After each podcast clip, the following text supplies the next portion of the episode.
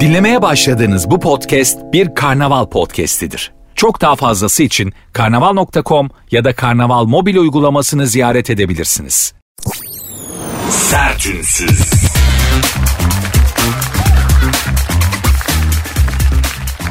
Herkese merhaba. Sertünsüz başladı. Ben Nuri Özgül.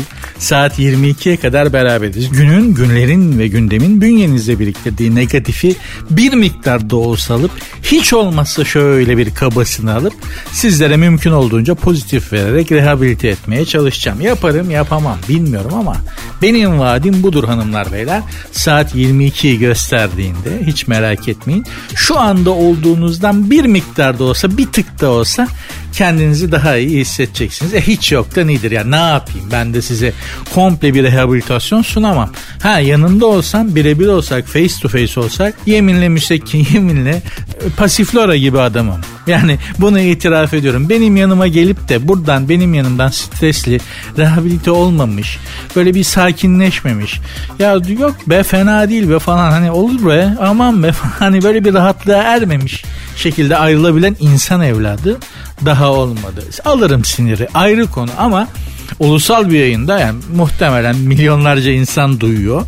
Ya da en azından ben kendimi öyle kandırıyorum. Hepinize tek tek baş edemem. Çünkü hepinizin kendine göre bir meşrebi, herkesin kendine göre bir derdi var hanımlar beyler. Kişiye özel rehabilitasyon yapabilmem için İngilizlerin face to face dediği o Osmanlıcası da ru be ru yani yüz yüze anlatabiliyor muyum? Face to face İngilizcesi bizim eski Türkçesi de ru be ru. Ru yüz demek. Bunlar çengel bulmaca da çıkıyorlar yani. Bir biliyor olmanız lazım. Yüz, ru, kuzu sesi, me, su, ap veya ma. Bunlar, bunlar yıllardır bulmacalarda çıkan şeyler. Şöhret de oradan anlaşılır biliyor musunuz? Çengel bulmacanın ortasında yüzünü gördüğün an fotoğrafını böyle aptal aptal sırıtan fotoğrafı koyarlar genelde ünlünün. Çengel bulmacanın tam ortasında böyle damga pulu gibi, dilekçe pulu gibi böyle kendi fotoğrafını gördüğün an gazetenin bulmaca ekinde anla ki artık şöhretsin. Anla ki artık şöhret buradan anlaşılır. Yani sokakta yürüyemiyorum abi falan. Kardeşim çengel bulmacada suratını bastılar mı? fotoğraftaki sanatçı diye sordular mı ok çıkartıp? Ha, ben ona bakarım. Eğer bu yapılmadıysa sen benim gözümde ünlü falan değilsin. Hiç. Bunlar tırıvırı işler. Şöhretin çok enteresan kriterleri vardır. Yani hani çok para kazandım. Sanatçıyım. Mesela işte ses sanatçısıyım. Albüm yaptım. Büyük yırttım. Çok para kazandım. Yolda yürüyemiyorum. Evet. Çengel bulmacada yüzünü çıktı mı kardeşim? Çengel bulmacada fotoğrafını koyup sordular mı? Fotoğraftaki sanatçı diye. Hayır. Eksik. Şöhretinde bir eksik var. Çengel bulmacada yüzün çıkana kadar böyle pişmiş kelle gibi sırttan benim için şöhret değilsin. Ha keşke her meslek şöhret yapsa. Mesela yani işte değil ses sanatçısı ne bileyim işte ressam efendim enteresan radikal bir sanat yani işte aklına geliyorsa sinema sanatçısı oyuncu falan bunlar şöhret yapıyorlar seni bütün dünyaya tanıtıyorlar. Ama mesela hani şöhretli bir muhasebeci değil mi? Düşünce şöhretli bir yeminli mali müşavirsin mesela. Hani mümkün değil bir popçu kadar şöhretli olman. İmkan Ajdar Anik diye bir adam var. Onun kadar bile en kral yeminli mali müşavir onun kadar şöhret yapamaz. Mümkün değil. Bazı mesleklerin böyle handikapları var. Ha ben de isterdim mesela popstar gibi bir yeminli mali müşavir olsun. Düşünsene kadınlar üstlerini parçalıyorlar. Bilanço mu çıkar hıdır diye mesela hani yani insan hayal etmeden duramıyor. Eski mesleklerimden biri olduğu için muhasebe. Eski mesleklerim diyordum. Gördüğünüz gibi e, çok işe girip çıkmış hayta bir adamım. Olsun. Bu da bir şey. Her renge boyandım bir fıstık yeşili kaldı diye bir laf vardır. Gerçekten de öyledir. Çok işe girip çıkmıştım. Özellikle okurken ne yapalım para kazanmak için falan. Bunların da bana hayatta getirisi oldu. Bak burada anlatıyorum işte bundan para kazanıyorum yani. Hanımlar beyler sert ünsüz başladı ben Nuri Özgül saat 22'ye kadar beraberiz. Allah aşkına bırakma. Lütfen oturun çayınızı koyun kendinizi bana bırakın. Ben sizi rehabilite edeceğim. Şöyle bir hiçbir şey düşünsenize size hiç kimse bir şey sormayacak. Hiçbir şey anlatmak zorunda değilsiniz. Kimseye bir şey söylemek zorunda değilsiniz. Ben anlatacağım siz dinleyeceksiniz ya. Bu kadar basit. Çayınızı koyun bacağınızı uzatın. Araba kullanıyorsanız bunları yapmayın. Araba kullanıyorsanız yola bakın ağzınızı yaymadan dikkatli bir şekilde. Ben anlatacağım yandan böyle bir eşlikçi gibi yan koltukta oturan bir arkadaş gibi size mıyıl mıyıl anlatacağım. Tatlı bir sohbetle gideceğiniz yere kadar sizi peluze gibi yapıp göndereceğim inşallah. Programın Instagram ve Twitter adresleri var. Bu şekilde muhatap olabiliriz birbirimizle. Sert unsuz yazıp sonuna iki alt tere koyuyorsunuz. Benim Instagram adresim de Nuri Ozgul 2021. Hadi başladık bakalım. Sertünsüz.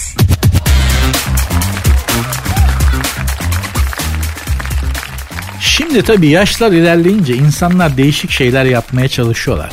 Yani mesela bende de oldu. Yaş 50 olunca o yaşa kadar yapmadığın şeyler yapmak istiyorsun. Yani ulan hayat elimden kayıp gidiyor. Eyvah bir, bir şey yapmam lazım. Yok ben hani benim zamanım daha geçmedi. Ben daha eskimedim. Ben hala tedavüldeyim. Hala trafikten çekilme zamanım gelmedi. Sol şeritte olmasa bile orta şeritte sağ şeritte böyle değişmeli giderim gelirim diye hayatta insan bu şeylere giriyor 50 yaşında. Saçmalama, saçmalama yaşa. Yani Kırmızılı Kadın filmi vardır ya Şener Şen'in. Orada babaannem bir anda böyle tuhaf tuhaf şeyler yapmaya başlıyor. İlerleyen yaşta özellikle de erkeklerde olur. Tabii motor alır falan yani anlıyor musun? Yani ömrü hayatında bisiklet kullanmayı biliyor motosiklet alır böyle deri mont alır saçları arkaya tarar falan. Olmadık saçmalıklar yapar ama hani bunlar 40'larda 50'lerde normaldir. Adam şimdi 70 yaşında hala bunları yapmanın hiç alemi yok değil mi? 70 yaşında artık yani şey yaşını kabullenmişsindir, oturmuşsundur, sakinleşmişsindir. Çılgınlık yaparsan gene yaparsın ama bu sana hani siyatik, bel ağrısı, lumbago, nefes darlığı falan olarak geri döner. Çapını bilmek lazım. Ha, bütün bu bir araba lafı neden ettim? Orhan Gencebay ben de rap yapacağım demiş. ya şimdi Orhan abi yani Orhan Baba hatta yani ya olacak şey mi? Yani yapma ya bu Cristiano Ronaldo'nun ben artık halı sahada top oynayacağım deyip halı saha takımı kurması gibi bir şey babacım bu. Yani mümkün değil. Ben Orhan ya MC gence bari falan. Böyle kardeşim helikopter ıı, falan. Hani bunlar bana bile gitmiyor Orhan abi sana nasıl gider? Senin gibi ağır bir adama kalender oturmuş bir adama yani. Rap ben karışayım Orhan Gencebay'ın rap yapmasına. Acaba rap yapmak yerine umre mi yapsak Orhan abi? Yani hani çünkü doğrusu o. Anlatabiliyor muyum? Hani rap yapacağından olacak ama umre ki yapmışsındır illa ki ya da yapacaksındır. Kar karışmak bana düşmez ama hani rap yapmaktansa umre yapmak daha faydalı gibi geliyor bana. Orhan babacığım. Bilemiyorum tabii de siz bilirsiniz yani de biliyorsunuz Orhan Gencebay bu ülkede e, müzik konusunda gerçekten bir zirvedir. Yani Orhan Gencebay'a hiçbir konuda akıl veremezsiniz. Müzik konusunda hiçbir şey söyleyemezsiniz. Herkesten daha iyi bilir yani. Müziği kralını bilir. Hatta vakti zamanında Kadir Çöpdemir bir rock dergisinde yazardı Kadir abi bu ülkede gerçek rakı, rakı Orhan Gencebay yapıyor demişti de Kadir abi rakırlar linç ediyordu. Sen ne diyorsun falan filan. Sonra o rakırlar birbirlerini dirsekliye dirsekliye Orhan Gencebay'ın elini öpmeye koştular. Zaman geçti. Hepsi o rakırların Orhan Gencebay yoz müzik yapıyor rakla ne alakası var diyenlerin hepsi hemen hemen hepsi Orhan Baba'nın elini öpmek için sıraya girmişlerdi. Öngörülü olmak da iyi değil. Yani adam bütün bunları 30 sene önceden görüp söylemiş erken öten horozun başını keserler demiş, derler ya. Gerçekten de öyle olmuş yani. O öngörülü olmuş. Adam 30 sene sonrasını görmüş. Demiş ki ya bu adam gerçekten rock müzik yapan tek insan bu ülkede. Orhan Gencebay için çok öngörülü olmak da iyi değil. Bak çok yıprattılar Kadir abi. Orhan Baba'ya tavsiyem rap yapmaması yönündedir. Ha yapamaz. Kralını yapar. Eminem'den daha iyi yapar. Ama yakışır mı? Ben yakıştıramam bilmiyorum yani hani batsın bu dünya gibi bir şarkının üstüne bir rap ya yapsan da dinlemem be Orhan abi yapsan da dinlemem yani hani benim e, şey yapmam gibi bir şey olur bu. Ya bence rap yapma Orhan Başka şeyler yap. Yapacak çok başka şeyler var. Ama rap bunlardan biri değil bence. Ben yanılmam arkadaş sen de bizdensin. Bizim gibi meçhule gidenlerdensin gibi bir şarkı yapmış. Bir başyapıt bestelemiş adamdan. Yo geliyorsun oradan gidiyorsun buradan.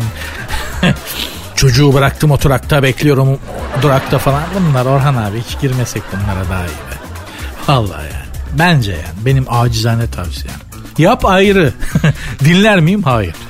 Şimdiden söyleyeyim ama kralını yapar ayrı konu. Sertünsüz. Buyurunuz ben size her zaman söylüyorum. Bu Fransızlar gerçekten sakıncalı tiplerdir. Yani mesela Avrupa Birliği'nin şimdi bu dönem başkanı Fransa hayatta bak Fransa'ya var ya hayatta herhangi bir şeyin başkanlığını vermek kadar yanlış bir şey yok.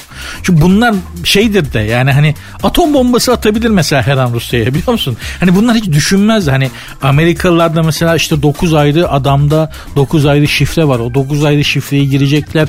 Anahtarı takacaklar, çevirecekler de sonra tekrar bir şifre girecek de düğmeye basacaklar da bir nükleer bir şey ateşlenecek. Amerikalılardaki sistem bu. Fransızlarda öyle bir şey yok. Düğme ortada direkt basarlar.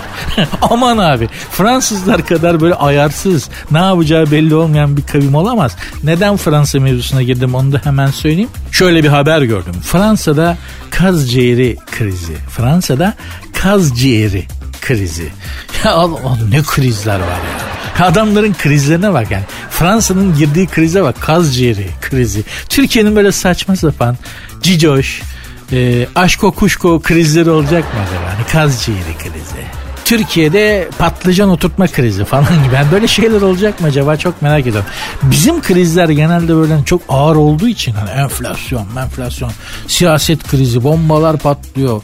Çatlaması, patlaması, krizi bitmeyen bir toplak hmm, bir toplum olduğumuz için insan özü bile yani kaz ciğeri krizi gibi böyle Fransa'nın krizlerine Almanya'nın girdiği ya çip bulamıyoruz da otomotiv otomobillerdeki bazı özellikleri koyamayacağız. Kusura bakmayın. Adamlar ezile büzüle bunu söylüyorlar. Böyle krizler istiyoruz biz anlıyor musun? Hani lüksten taviz veren krizler. Adamların girdikleri krizler böyle. Fransa'daki kaz ciğeri krizi de şu. Foie gras derler hanımlar beyler. Bilen vardır. Müptelası da ayrıdır. Ben ağzıma sürüp kokusuna bile tahammül edemem. Kaz ciğeri bildiğiniz kaz ciğerini ezme yapıyorlar. Kızarmış ekmeğin üstüne sürüyorlar. Müptelası bayılır. Müptelası bayılır aşırı kolesterolü yükselten biridir. Yani hani bir tane ekmeğin üstüne full kaz ciğeri sür. Eğer kolesterolü yüksek bir insansan iki saate hastanedesin. Serumu bağlıyorlar iki saate Allah korusun. Ama müptelası dediğim gibi vazgeçemez. Ben ağzıma bile sürmem adı foie gras derler Fransa'da. Bildiğiniz kaz ciğeri çok da zulümdür yani. Hani kazı böyle bir fileyle sadarlar bildiğiniz balık ağı gibi fileyle. Kaz kımıldayamaz hale gelir. Sonra kazı beslerler böyle aşırı besler. Obez yaparlar yani. Hareket edip o şeyi yakmasına da engel olurlar. Kaz obez olur, olur, olur. Ne oluyor obez olunca? Karaciğer yağlanıyor, yağlanıyor, yağlanıyor. Artık böyle hayvan kolesterolden ya kendi ölüyor ya ona yakın bunlar kesiyorlar. O yağlanmış ciğeri alıp ezmesini yapıyorlar. Sonra da ekmeğin üstüne sürüp yiyorlar. Ne bu? Medeniyet. La bu zulüm be kardeşim. Tamam biz de bağırsağını şişe dolayıp kokoreç yapıyoruz ama bu maksatla yap. Şimdi bir an düşündüm. E, Fransızlar lan siz de kokoreç yapıyorsunuz dese ne diyeceğiz? O da var. Doğru. Ama yine de hani kaz ciğeri maz ciğeri bize ters. Şimdi bunlar niye kaz ciğeri krizine girmişler Fransa'da? Ee, tedarik sıkıntısı yaşanıyormuş. Artık bu pandemi kaynaklı artık. Kazlar mı obez olmuyor? Kaz mı bulunamıyor? Kaz ciğeri krizi nasıl çıkar bilmiyorum ama e, Michelin yıldızlı ünlü restoranlar porsiyonları küçültmeye gitmişler. Çünkü kaz ciğeri tedarik edemiyorlarmış. Ya yazık ya. Ya yazık ya. Düşünebiliyor musunuz nasıl büyük, nasıl trajik bir şey. Fransa kaz ciğeri yiyemiyor ya. Allah'ım ya İnşallah Allah bize de hani kriz nasip edecekse böyle kriz nasip etsin. Ama tas kebabı yapamıyoruz. Patlıcan bulmakta zorluk çekiyoruz kardeşim falan filan gibi. Böyle krizlerimiz olur inşallah. Allah öteki türlüsünden hepimizi korusun. Hanımlar beyler programın Instagram ve Twitter adreslerini hatırlatayım da fikir, görüş ve düşüncelerinizi beyan etmek isterseniz belki olabilir. Bana yazmakta serbestsiniz. Ne istiyorsanız. Hiç çekinmeyin. Elinizle korkak alıştırmayın. Ne geliyorsa yaz gitsin. O kadar krediniz var. Bana ne istiyorsanız söyleyebilirsiniz. Ne kızarım ne küserim. Küfür edenler falan oluyor da emin olun onlara bile nezaketle cevap veriyorum. Neden?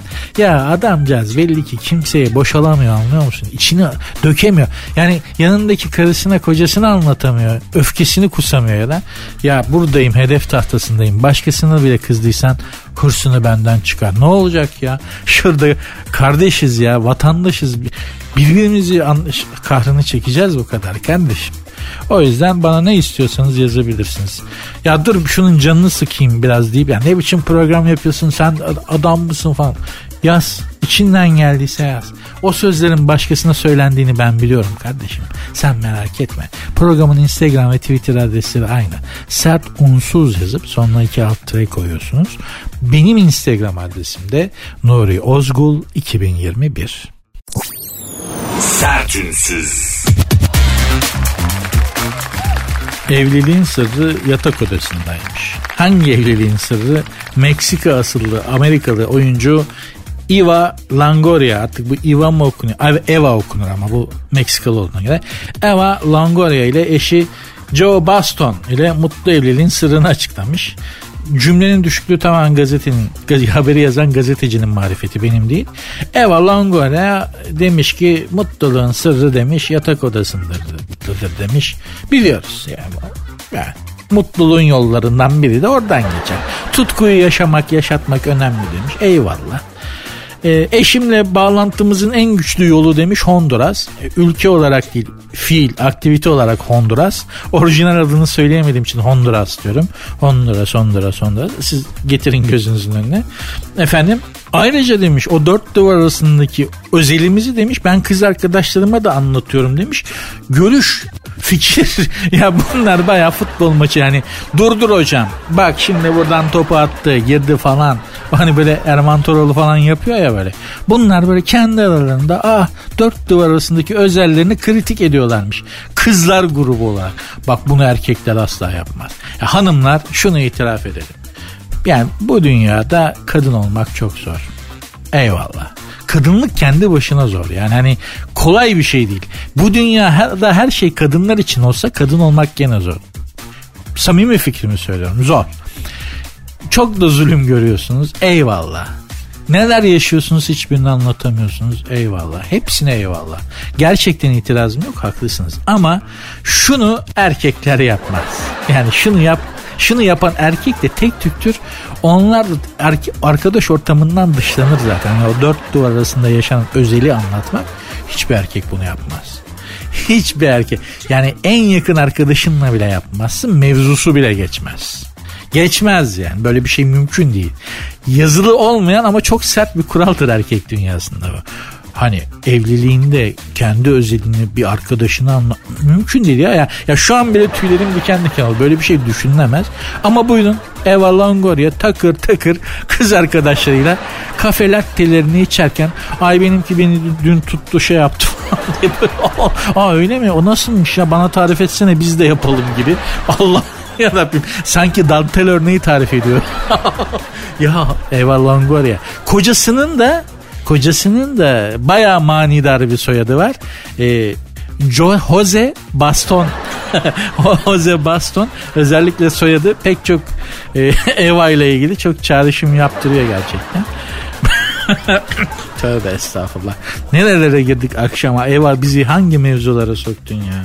Ayrıca demiş bu özel hayatından yani dört duvar arasında e, işte sevgilisiyle, kocasıyla, karısıyla yaşadığı o dört duvar arasındaki özel durumları paylaşmayan insanları da birbiriyle sinsi buluyorum. Delikanlı bulmuyorum demiş. Hakikaten eve sokulacak kadın değilmişsin be Eva. Yani hakikaten eve sokulacak kadın değilmişsin. Bunun kocasıyla asıl konuşmak lazım. Hani Jose Baston var ya. Baston yani tamam eyvallah baston ama yani nereye kadar baston ya? Bu Eva, Eva bu kadına sen bir ayar çek karına yani. Hani karıcım da özelimizi bu kadar de bunu bak de gazetelere çıkmış. Türkiye'de bile maytap geçiyorlar bizimle. Yapma hayatım bazı şeyler bizde kalsın da ya. Hayret bir şey ya. Kadın açık açık söylüyormuş. Allah'ım ya Rabbim. Allah'ım düşmanıma bile vermesin. Düşündüm düşmanıma versin. Vazgeçtim. Düşmanıma versin ama hani sevdiklerime, sevenlerime bana vermesin bu nedir ya? Bu nedir arkadaş ya? Problem yaşı, yaşıyorsan bir şey değil mi ya? Bazı şeyler kendi aranda kalır. Bazı şeyleri kendi aranda bile konuşmazsın. Şimdi yani hani açık açık konuşamıyoruz ama kendi aranızda bile bazı şeyleri konuşmaz. Kadına bak ya. Kinoa tabule salatası yerken dört kız Birileri kahve içiyor biri. Ay öyle oldu böyle oldu pencereye karşı. Tövbe ne kapatıyorum mevzuyu tamam tamam. Allah'tan biz öyle insanlar değiliz yani kadın erkeği. Henüz bu, bu kadar rahat değiliz yani. İnşallah olmayız da aman diyeyim. Sertünsüz. bir kenti birleştiren para oyunu. Böyle bir oyun varmış. Nerede? Kanada'nın New Brunswick eyaletine bağlı Miramiş kentinin detaylı olarak nerede olduğunu söyledim ki belki yolunu bulmak için buradan oraya gitmek isteyen arkadaşlar olabilir. Ya da henüz Kanada'da oturan Türk arkadaşlara lokasyon vermek adına söylüyorum. Yani o bu kentte böyle enteresan bir oyun varmış. Şimdi anlatacağım. Sakal güzel para lazım olursa yolsuzsanız bir bakın derim. Bunlar ne yapıyorlarmış? Ee, bütün kent halkı bir oyun oynuyormuş. Şöyle Facebook'ta bir grup başlatmış aslında bu oyunu. Sonradan bütün şehre, bütün kente yayılmış. Bunlar böyle bir yere para saklıyorlarmış tamam mı?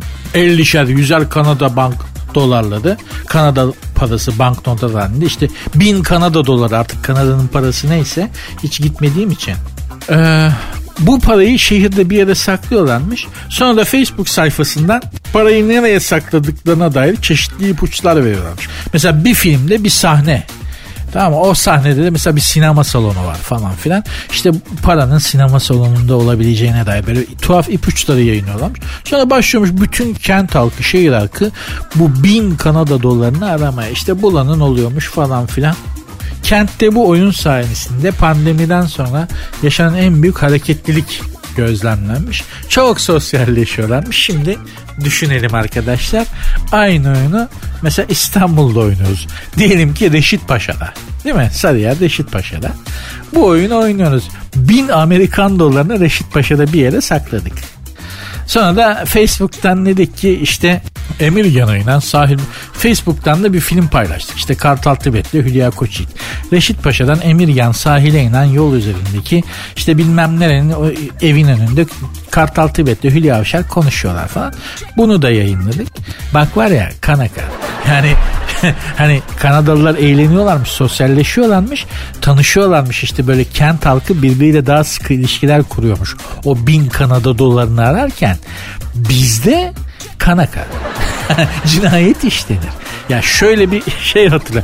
Nereden biliyorsun diyeceksin. Şuradan biliyorum. Bir yarışma vardı televizyonda. Bir adam var. Yüzünü gösteriyorlar. Diyorlar ki bu adamı bulup yakalayana sizin şehrinizde de gelebilir. Bu adamı görüp yakalarsan işte 1 milyon Türk lirası vereceğiz sana. Adamın yüzünü gösteriyorlar televizyonda. Adam gerçekten de işte Türkiye'nin çeşitli yerlerinde gezmeye başlıyor. Zannediyorum Bursa'da. Değilse de Bursalılar beni affetsin. Ben Bursa diye hatırlıyorum. Adamı Bursa'da birileri tanıyor. Adam tanındığını anlayınca kaçmaya başlıyor. Adamı yakalıyorlar. Yani yakaladın adamı götür. Ya adamı götürmene de gerek yok. Yakaladım de tamam sana bin doları verecekler değil mi? Yakalıyorlar. Niye kaçıyorsun lan diye adam adamı hastanelik ediyorlar. Dövüyorlar. Sağlam kemiği kalmıyor garibimin ya. ya böyle şimdi bak bak bunu bunu hani bunu yapan insanlar o bin doları bulmak için birbirlerine neler yaparlar düşünsene. Yani önce sen buldun ben buldum oradaydı buradaydı. Bu bahçe benim karı bak bin doların saklandığı yerin bahçe ise bir yerse sahibi. Kardeşim bir kere bahçe benim onun 500'ü benim olmaz da çok büyük sıkıntılar çıkar. Çok büyük sıkıntılar çıkar. O yüzden bu tür yarışmalar bizde yürümez. Nitekim o çocuğu hastanelik ettiler. 10 gün zannediyorum hastanede kaldı. E, pipetle beslediler çocuğu ağzından sıvı olarak yani. Fena ezmişlerdi çünkü. O günden sonra öyle bir yarışma falan da yapılmadı. O yarışma da yayından kalktı. Diyeceğim böyle akçeli yarışmalar bizde ciddi sıkıntı yaratır. Hiç gerek yok. Aşırı hırs yaptırıyor. Aşırı hırs yaptırıyor. Hiç gerek yok. Efendi gibi biz kendi yarışmalarımıza kendi düşük IQ gerektiren Değil mi? Şimdi televizyonda falan sonra ilk soruda elenen profesör var kardeşim. Yani bu ya kast yani bu adam profesör ya anlaşılmış bununla. Kardeşim sen ilk soruda madara olacaksın diye. Ya da bu adam profesör değil. Değil mi? Yani hani başka bir ihtimal var mı? Bizim her şeyimiz kendimize benzediği gibi yarışmalarımız da kendimize benziyor gerçekten. Allah da başka birine benzetmesin zaten. Sertünsüz. Kayıp Nostradamus kitabı bulundu. Nostradamus adıyla anılan Fransız astrolog Michel de Nostradam'ın kehanetlerini içeren el yazması kayıp kitap bulunmuş. 2007'de İtalya'nın başkenti Roma'da bir kütüphanede çalın, kütüphaneden çalınmış. Almanya'dan bir çevrim içi müzayede ortaya çıkmış. Hemen çökmüşler tabii. 500 sayfaymış. 300 yıl önce yazılmış Latince. 12 bin euro istenmiş kitap için. Tekrar söylüyorum ünlü kahin e, Michel de Nostradam yani Nostradamus adıyla bilinen Nostradamus'un kayıp kitabıymış bu. Aslında kayıp değil yani çalınmış 2007'de. Neyse kitap ortaya çıkmış. Şimdi Nostradamus kahin diye bilinir. Biraz böyle medyum falan muamelesi yaparlar. Michel de Nostradam aslında önemli bir bilim adamıdır. Astronomdur. Astrolog muamelesi yaparlar. Halbuki gökyüzünü, uzayı araştırmıştır. Ve tıpla ilgili de çok enteresan çalışmaları var. Draje dediğimiz şeyin mucididir. Draje dediğinizde hani hapların dışı tatlı bir şeyle kaplıdır ya. Özellikle acı ilaçların yutarken o ilacın acılığı ağzınıza gelmesin diye dışı tatlı bir şekerli bir katmanla sarılır. Onun mucidi Michel de Nostradam yani Nostradamus'tur. Kara veba yıllarında baba ilaçları geliştiriyor. Bazı ilaçlar geliştiriyor. Veba ile işte ağrı kesici falan gibi şeyler geliştiriyor. Ama acı.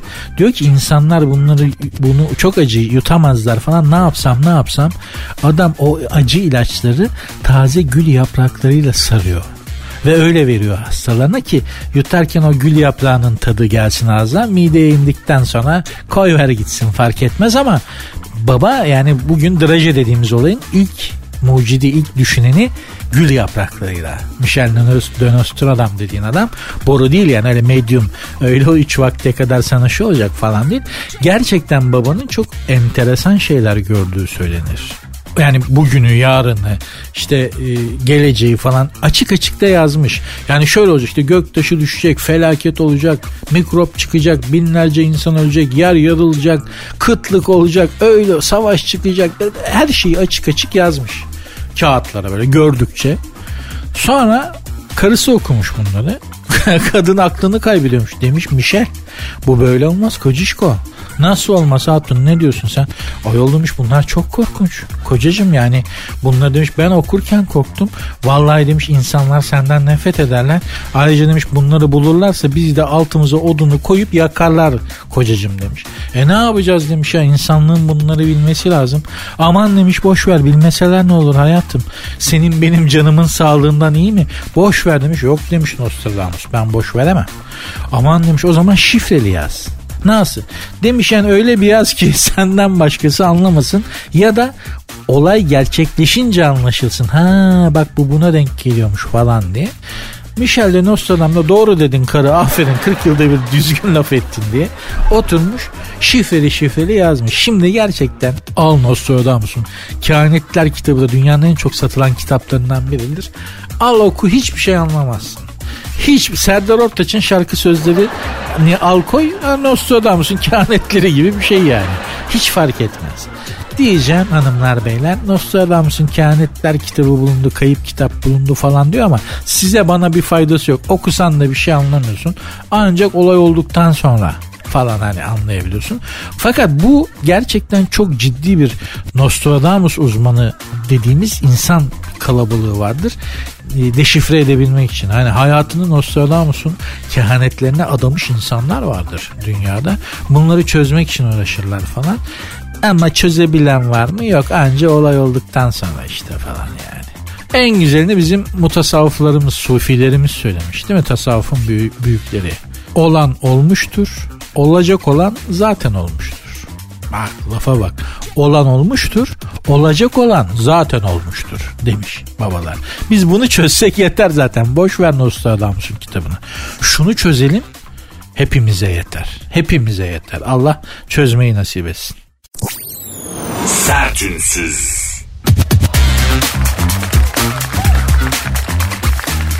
Tavşanın saldırısına uğradı. Kim? New Jersey'de Amerika'da New Jersey'de yaşayan vücut geliştirme sporuyla ilgilenen Joseph Wilbury akşam eve dönerken bir tavşanın saldırısına uğramış.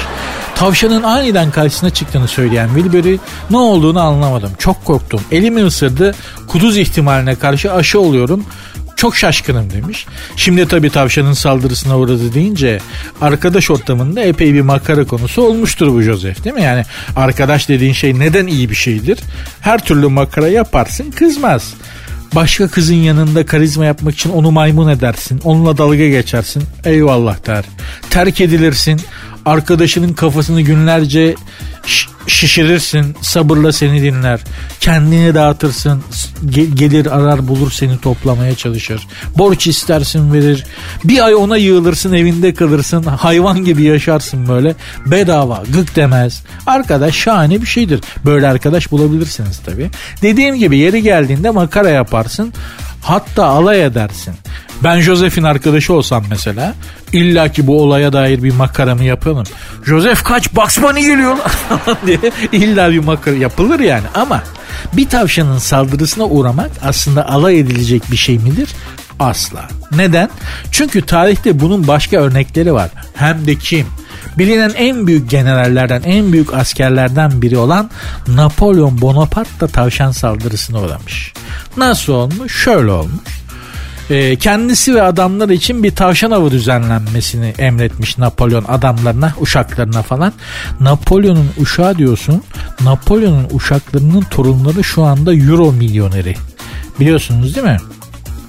Çünkü Napolyon'un uşaklarının evleri Fransa'nın en kıymetli alanı olan Ile de la Cité'de yani Notre Dame meydanındaki binalar Napolyon'un uşaklarınınmış. Baba uşaklarına vermiş siz burada kalın lan falan diyor. O zaman tabi hani Paris'i çok özür dilerim bok götürüyor. Hani Ile de la Cité çok kıymetli sağ yaka çok işte hiç alakası yok. Bugün para, parayla ölçülemiyor değerleri yani. Napolyon'un uşağı ya deden Düşün Napolyon'un köpek çektiği adam ayak işlerine getir götür işlerine bakıyor.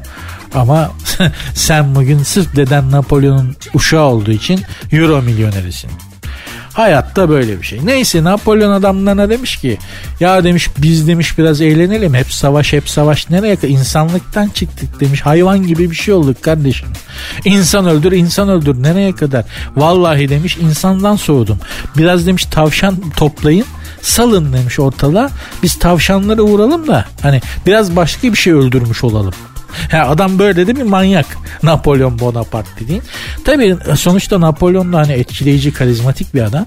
Sen böyle dedin diye, Napolyon böyle dedi diye uşakları 3000 tane tavşan toplamışlar. Paris civarında falan bir tane tavşan bırakmamışlar. 3000 tane tavşanı sen getir. Napolyon'un olduğu yerde, kırda, bayırda bir yerde aman efendim getirdik tavşanları buyurun vurun diye sal. 3000 tane tavşan. Tavşanlar ne yapsa beğenirsiniz? Kaçmak yerine hepsi birden Napolyon Bonaparte ve arkadaşlarına saldırmışlar. Ulan Godikarpa sen bu boyla bize pastıktın diye tavşanlar belli ki yani tavşan da kindar hayvan demek ki bak. Ya gözünüzün önüne bu fotoğrafı getirir misiniz? Napolyon Bonaparte böyle üniformalı, madalyalı, böyle şapkalı mapkalı düşünün Napolyon Bonaparte önde. 3000 tane tavşan arkada zıplaya zıplaya Napolyon'la topuklamış korkuyla kaçıyor. Ama akıllı adammış. Neden? Çünkü akıllı erkek kaçması gerektiği an kaçmayı bilecek. Bana da 3000 tavşan saldırsa ben de kaçarım aga. Kaçılır yani. Değil mi?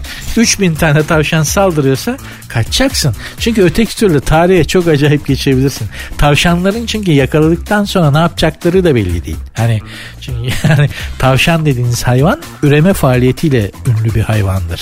Yani o alan o aksiyonuyla ünlü bir hayvandır. Şöyle söyleyeyim hani içinde bir adeta hani üreme söz konusu olduğu zaman üreme faaliyeti söz konusu olduğu zaman tavşan denen mahluğun içinde bir atom reaktörü varmış gibi düşünün. Durmuyor. Hilti tutamıyorsun tavşanı. Şimdi onun eline geçmek ister misin? Hem de 3000 tanesi kovalıyor. Dolayısıyla tavşandan kaçtı damgası yemek tavşanların eline geçtikten sonra başına gelebileceklerden daha iyi. Ben Napolyon'u bir kere daha takdir ettim. Hakikaten büyük adammış. Hakikaten. Ama aynı zamanda büyük de askermiş. Yani şu anekdotu da anlatayım. Ee, Gazi Mustafa Kemal Atatürk Yunan'ı İzmir'de denize dökmüş. Yunan generalini esir etmişler İzmir'de daha o da barut kokuyor yani savaş daha yeni bitmiş ya dumanlar daha yeni tutuyor. Generali Yunan esir Yunan generalini yanına getiriyorlar İzmir'de. Üzülmeyin general diyor. Napolyon bile zamanında yenilmiştir. Atatürk bile Atatürk gibi bir dahi asker bile Napolyon'un yenilgisini örnek veriyor. O yüzden hani Napolyon büyük bir asker nereden biliyorsun diyeceksin. Ben diyorum ki Atatürk örneğini vermiş. Bak Napolyon bile yenildi dediğine göre Atatürk demek ki Napolyon büyük bir adam. Ha nedir? Ben bu adamın mezarına gittim. Şimdi Napolyon kısa, kısacık, kısa boylu bir adammış. Yani 1.60 küsür. 60 küsür dediğime bakma. Yani 1.60 baba. Bunu 9 tane tabutun içine koyup gömmüşler. Paris'te mezarı Les Invalides denen askeri hastane falan onun yanındaki bir e, kilisede. Kilisenin adı da Invalides. Les Invalides 9 tabut içinde adam. Hani gerçekten çünkü her yere saldırmış ya. ayrı bir manyakmış. Ya. Rusya'ya saldırmış, Afrika'ya saldırmış falan. Herhalde hani hortlayıp bir daha ortalığı 46'ya vermesin bu manyak diye 9 tabuta gömmüşler adamı. o kadar da yani hani 7 denizin dışarı kustuğu bir adammış rahmetli. Rahmetli de dedik ama hadi bu da kıyamız olsun Napolyon'a. Sertünsüz. Almanya'nın Bild gazetesi demiş ki Alman emekliler soğuk ayları Türkiye'de geçirmeli.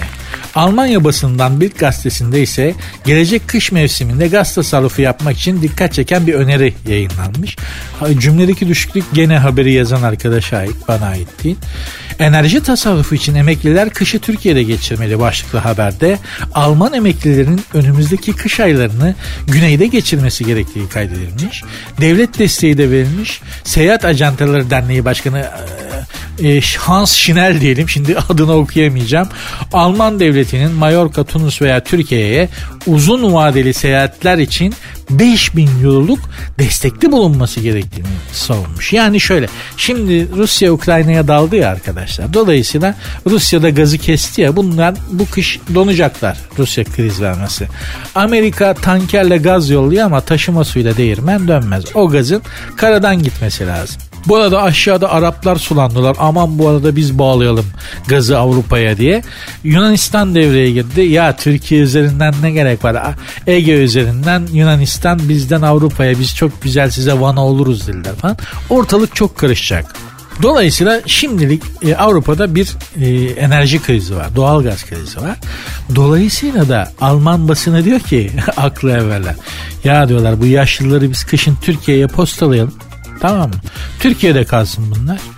Böylece hani nüfus azalır, insan sayısı azalır tükettiğimiz gaz oranı düşer gaz bulmakta zorlanmayız diyorlar. Yaşlılar da Türkiye sıcak ya.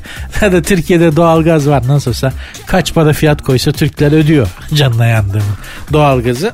Bir ürün düşün adı doğal gaz ama fiyatı doğal değil. Yani hani doğal gazın maliyeti şu an doğal değil. Çok acayip. Ürünün kendisi doğal ama fiyatı doğal değil. Mesela patlıcan da öyle. Doğal bir şey yani tabiatta yetişen bir şey ama fiyatı doğal değil. Türkiye'nin böyle çelişkileri var. Şimdi şahsen açık söyleyeyim. O 5000 euroyu hani 5000 euro destek verilecekmiş ya. O 5000 euroyu bize ateşleyeceklerse buyursunlar gelsinler. Böyle mülteciye can kurban canına yandımın. Ben iki tane yaşlı Alman'a bakarım mesela alırım yanıma yani. Yerim müsait. Kışın battaniye örterim üstlerine. Ha mandalina falan da yediririz. Bir de bu yaşlı Almanlar yalnız olurlar. Onlara da bir evlat gibi olursun. Ben yeğenimden biliyorum Almanya'daki yeğenimden. Kız kendisi evli Kayınpederi bir Alman. Bizim kız adama baba dedikçe herifin yağları eriyor. Kızı bile baba demiyor adama düşün adam Alman. Bizimkisi tabi baba açmasın, baba çay içtin mi, baba kirli çamaşırın varsa yıkayayım dedikçe adam sütlaç gibi eriyor vallahi yani. Bunun karısı öldü. Bu Alman'ın iki hafta sonra nabız yoklamalara başladı. Beni Türk kadınıyla evlendirseniz falan diye. Gördü tabii Türk kadınının evin içinde nasıl deli divane olduğunu, nasıl deli bir çılgın evlatlarına, kocasına nasıl böyle hizmet eden bir anne olduğunu gördü çakal Alman. Beni Türk kadınıyla evlendirin diye ağız yoklamaya başladı. Türk tarzı bakım Almanların hoşuna gider. Yaşlı ve yalnız Almanlar içinde de Türk mahallesine taşınanların sayısı artıyormuş Almanya'da. Bizimkiler görüyorlar yalnız tek başına bir ihtiyar. Yazık kız kimsesi yok baka ne edeni yok eziktir günahtır diye yağdırıyorlar. Yemek, temizlik, bulaşık, misafir etmek, ağırlamak falan. Huzur evinde Almanya'da öyle bir bakım yok. Semiriyorlar bir de yüzlerine gözlerine kan geliyor. Yağlı böreği çöreği yedikçe yüzüne gözüne kan geliyor hepsini. Diyeceğim şu bize kendimizi sevmeyi, takdir etmeyi, kendimizi takdir etmeyi öğretmedikleri için en çok biz kendimizi yıpratıyoruz. Yoksa Türk olmak iyidir ya bakmayın siz yani. Sertünsüz. Silivri'de kaybolan kedisini bulana 10 bin lira verecek. İstanbul Silivri'de yaşayan 20 yaşındaki Berfin Akbaş, Mars isimli çok sevdiği kedisinin 1 Mayıs'ta kaybetmiş. Yazık. Ay çok kötüdür bu. Çok kötüdür bu ya. Ay ay ay ay. Ben bir keresinde bizim evin önünde böyle başıboş gezen tasması da olan cins bir köpek bulmuştum. Tertemiz hayvan parfüm şampuan kokuyor. Dedim ulan bu kaybolmuş ya. Yani kaçmış ya da şaşkın aranıyor da böyle etrafa bakıyor. Hani birilerini bir evi birilerini beklediği aradığı çok belli. Gel bakayım sen buraya falan filan dedim. Aldım bunu eve koydum. Amacım şu. Ertesi gün işte internete fotoğrafını koyacağım. Facebook'a falan filan. İşte bir yerlere başvuracağım. Gideceğim. Radyodan ilan ettireceğim falan filan. Gece saat bir kapı çalındı. Hiç unutmuyorum. Saat bir kapı çalındı. Perişan bir genç kız tek tek bütün evlerin kapılarını çalmış. Demiş ki ben köpeğimi kaybettim. Elinde bir köpek fotoğrafı benim bulduğum köpek. Elinde o kö- bu köpeği gördünüz mü? Düşünün tersleyeni var, aksilik yapanı var. Belki kıza şiddet yani manyak mısın sen falan. Her çeşit insan var. Buna rağmen bakın ne kadar sevgisi, hayvan sevgisi ne kadar şey. Nasıl bir ilişki gelişiyor arada buradan anlayın. En son işte kız geldi tık tık kapıyı çaldı. Merhaba dedi. Buyurun dedim bana köpeğin fotoğrafını gösterdi. Ben dedi bunu arıyorum benim köpeğim kayboldu burada? Zaten köpek onun sesini duyunca içeriden fırladı. Kızla bir kavuşma sahnesi var. Ya böyle bir şey yok. Hakikaten hani gözyaşlarınızı tutamazsınız gerçekten falan filan. Diyeceğim hani 1 Mayıs'ta kedisini kaybetmiş. Önce bulana 2500 lira ödül vereceğim diye ilan vermiş. Sonra da 10 bin liraya çıkarmış. Hayvancağız daha bulunamamış. Çok iyi anlıyorum o yüzden kızcağızın durumunu. Ben hiç yani beslediğim baktığım işte hayatımı bölüştüğüm hayvanı kaybetmedim. Kaybolmadılar çok şükür ama e, nasıl bir acı olduğunu, nasıl bir sıkıntı olduğunu tahmin edebiliyorum. Neyse ama bu kızcağız mesela günümüzde değil de 14. yüzyılda Roma'da yaşasa ve böyle bir ilan verse kazığa bağlayıp yakarlardı cadı diye. O zaman Roma'da e, Vatikan'da 9. Gregor var papa 9. Gregor. Adam kedilere takık. Artık neyin kafasıyla kedilerin şeytan olduğunu düşündüyse e, ilan etmiş. Demiş ki kediler şeytandır. Özellikle siyah kediler. Yani bütün kedileri öldürün. Siyah kedileri affetmeyin. Çünkü demiş siyah kediler şeytandır. Kedileri koruyan, kollayan olursa, e, besleyen varsa sahibini de demiş kediyle beraber öldürün. Yakın. Aa, bu veriyor fiştiği, veriyor fiştiği. Ya, o dönem bir, enteresan bir dönem. 14. yüzyıl e, 1500'ler yani. E, her şeyi şeytan ilan etmek moda. Yani şimdi hani nasıl işte bilmem neci bir şeyci diye e, damgalıyorsun birini kolay hemen suçlamak için. O dönemde de hoşlanmadığın, sevmediğin birini şeytan, şeytanın adamı, şeytanın uşağı diye damgalamak moda. Bu 9. Gregor da takmış şeyden. Mesela Batshuayi bugün olsa hani şeytan şeytan girmiş içine bu kadar gol kaçırıyor olamaz bir insan deyip bu kesin şeytan girmiş. Yakarlardı Batshuayi'yi. Adam adam her yerden gol kaçırdı. Gol makinesi diye aldık. Adam çamaşır makinesi çıktı. falan gibi Neyse Batshuayi'yi geçelim. Moralim sinirim bozuluyor konuştukça. Diyeceğim dönem böyle bir dönem. Yani her şeyi şeytan ilan etmek moda. Gregor da demiş ki işte kediler şeytanın uşaklarıdır. Şeytan kedi kılığına girip dolaşır. Bütün kedileri öldürün. Veriyor fiştiği, veriyor fiştiği. Bütün İtalya, bütün İtalya kedi avına çıkıyor. Ve gerçekten de özellikle Roma'da bir tane kedi bırakmıyorlar hayatta. Hepsini öldürüyorlar. Ya boğuyorlar ya yakıyorlar ya kesiyorlar. En sonunda papaya gelip diyorlar ki işte yüce papa bütün kedileri öldürdük bir tane bile kalmadı. Papa diyor ki aferin evlatlarım tebrik ederim çocuklarım şeytanla olan savaşımızda bir zafer daha kazandık. Bu olaydan iki gün sonra bir gemi yanaşıyor İtalya kıyılarına ve gemiden 4-5 tane fare iniyor. Lan fareler bir iniyor bir bakıyorlar ah ortada kedi yok. Ah diyorlar ne güzel cennete mi geldik herhalde falan filan. Bu fareler kendi kafalarına göre takılıyorlar. İki ay sonra İtalya'da insanlar ölmeye başlıyor. Sebep gemi Kırım'dan veba mikrobu getiriyor. Veba mikrobunda en çok yayan hayvan fare. E İtalya'da fareleri yakalayacak kedi yok. Ne oluyor? veba salgınında, orta çağda veba salgınında e, bütün Avrupa'nın da ölenden iki kat insan İtalya'da ölüyor. Niye? İtalya'da kedi yok çünkü. Kedi olsa fareler belki o veba mikrobunu yayamayacaklar. Ya da çok lokal kalacak. Diyeceğim binlerce kediye karşı milyonlarca insan ölüyor. Bu ne demek yani? Kedinin kedinin de bir sahibi var kardeşim. Şimdi yani burada da çok şey konuşmayalım ama hani o kediyi de bir yaratan var. Onun da bir sahibi var yani. Hani kediyi sahipsiz zannetmemek lazım. Değil mi? Aynı şey aslında İstanbul'da da bir şekilde yapılıyor biliyorsunuz. Sokak köpekleri toplanıyor belediye tarafından ve hayırsız adaya götürülüyor bütün sokak köpekleri ee, ve orada yamyamlaşıyorlar birbirlerini yiyerek falan böyle kudurarak falan çok dehşet bir şekilde ölüyor hayvanlar ve uluma sesleri onların havlama sesleri İstanbul'dan duyuluyormuş o hayvanların ve İstanbul halkı e, o şeye bir daha oy vermiyor. Zaten hani o siyasi o dönemin siyasi iktidarının sonu feci oluyor. Şimdi oralara girmeyelim. Siyasete girer ama İstanbul ahalisi de buna bağlıyorlar. Yani o hayvancağızların kanına girildi günahsızdılar öldürüldüler. İşte bak böyle oldu falan diye dönemin İstanbul'u böyle konuşurlarmış. Zaten Edmond de Amici diye bir adam var. Fransız seyyah İstanbul'a geldiği zaman gezmiş ve anılarında yazıyor. Adamın kitabı var. Kardeşim ben kafamdan atıyor değilim.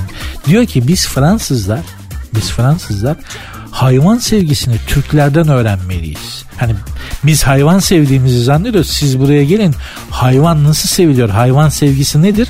Türklerden görün ha, Türkler kadar böyle hayvanlarına hayvanlarıyla beraber yaşayan onları koruyan kollayan bir millet olamaz falan diye Edmond de Anisi'nin İstanbul Seyahatnamesi'nde çok önemli bir bölüm vardır. Türkler ve hayvan sevgisi üzerine. Her, hakikaten de öyleyizdir Allah için yani severiz hayvanları. Tek tük içimizden manyaklar çıkmıyor değil ama o kadar oluyor işte. Keşke olmasa ama yapacak bir şey yok. Sertünsüz. Sert ünsüz devam ediyor diyebilmeyi çok isterdim ama bugünlük programı bağlar başı yapmak zorundayım. Çünkü taksimetre buraya kadar çalışıyor. Buraya kadar yazdı. Bana bu kadarlık para veriyorlar. Ben de burada programı bağlar başı yapıyorum. Ama yarın inşallah tekrar burada olurum. Patron programı dinlemediyse sorumlu müdürlerimiz, CEO'muz falan programı dinlemedilerse yarın tekrar program yapabilirim. Eh, ama tabii ki hadi hoşçakalın deyip gitmeyeceğim. Size bir şeylerden bahsedeceğim öyle gideceğim.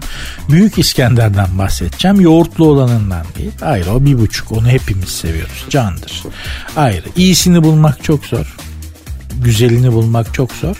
Ama seviyoruz. Büyük İskender bildiğimiz İskender-i Zülkarneyn de denen hmm, gerçekten var ama mahiyetini tam olarak bilemediğimiz büyük bir komutan, büyük bir asker Makedonyalı baba. Hocası da Aristoteles ha. Yani adamın hocasına bak Aristoteles. Şimdi beni Aristoteles yetiştirmiş olsa ben de dünyaya fink atarım yani. Atarım. Kusura bakmayın. Öyledir. Kimin Aristoteles kimin hocası olsa o adam bir fark yaratır. Bu çocuk da gerçekten çap koskoca bilinen dünyanın ilk fatihine çocuk dedim çok özür dilerim. Büyük İskender. Neyse dünyayı fethede de gidiyor biliyorsunuz İskender'i. Filmini de seyretmişsinizdir. Hindistan'a geliyor. Ya bir de bu adam çok deli. Hani her yere kendi gidiyor fethetmeye ve ilk önce kendi saldırıyor. Hani düşmana doğru saldırıyor ya ordular. En önde bu gidiyor. Koskoca ben Büyük İskender'in yeninde olacağım. Sarayımdan gram kımıldamam çağırırım komutanları. Yavrum sen Hindistan'ı alıyorsun. Sen İtalya'yı alıyorsun. Sen git İspanya'yı al. Almadan gelmeyin ha. Bak yere tükürüyorum. Öyle yollarlardı bizi çocukken ekmek almaya. Oyalanıyoruz ya sokakta oynamak falan hani. O zamanlar sokakta oynamak mümkün. Arkadaşlara takılıyorsun falan. Gelmen iki saat gecikmesin diye. Bak buraya tükürüyorum. Bu tükürük kurumadan eve geleceksin falan. İskender'de büyük İskender olsam komutanları öyle gönderirim. Yavrum Hindistan Tamam Hindistan alıyorsun. Komple hepsini istiyorum. İspanya'yı alıyorsun. Portekiz'i de al.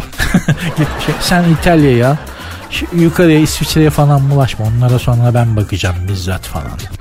Böyle yaparım yani. Ama bu öyle değil. Bu kendi gidiyor geliyor. Neyse bu Hindistan'ı alacak baba. E, ordu yoruluyor tabii çok ama yani. FETÖ'ye de gidiyor. Zaten İran Acem Savaşı yani bayağı bir e, yıpratıyor Büyük İskender'i. Neyse geliyor alıyor oraları da toparlıyor baba. Hindistan'a geliyor. Hindistan'da işte ilk şehri kuşatıyor. Surlarla çevrili bir şehir. Bu arada kendisine bir zırh yaptırıyor Büyük İskender. Diyor ki bana diyor demirci ustasına bana öyle bir zırh yap ki dışı öyle parlak olsun ki güneş vurduğu zaman bana bakanlar yüzümü göremesinler öyle parlasın ışıkta öyle göz alsın diye. Tabi Büyük İskender söyleyince hani para da var babada her türlü kaynak mevcut fonluyor da yapıyorlar zırhı bu, bu giyiyor işte o Hindistan'daki ilk kuşattığı şehrin surlarına çıkıyor. Saldırıyorlar deli ya deli adam yani. Önce kendi gidiyor. Surlara çıkıyor merdivenle falan.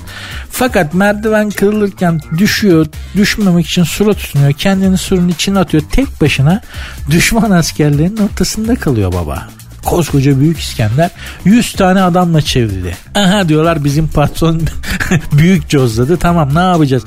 Adamlar aşağıda kaldı kendi ordusu. O sırada işte yani zırhım güneş parlayın güneş vurduğunda zırhım delice parlasın yüzüm gözükmesin diyor ya baba. Tam babayı böyle kılıçlayacaklar şişleyecekler.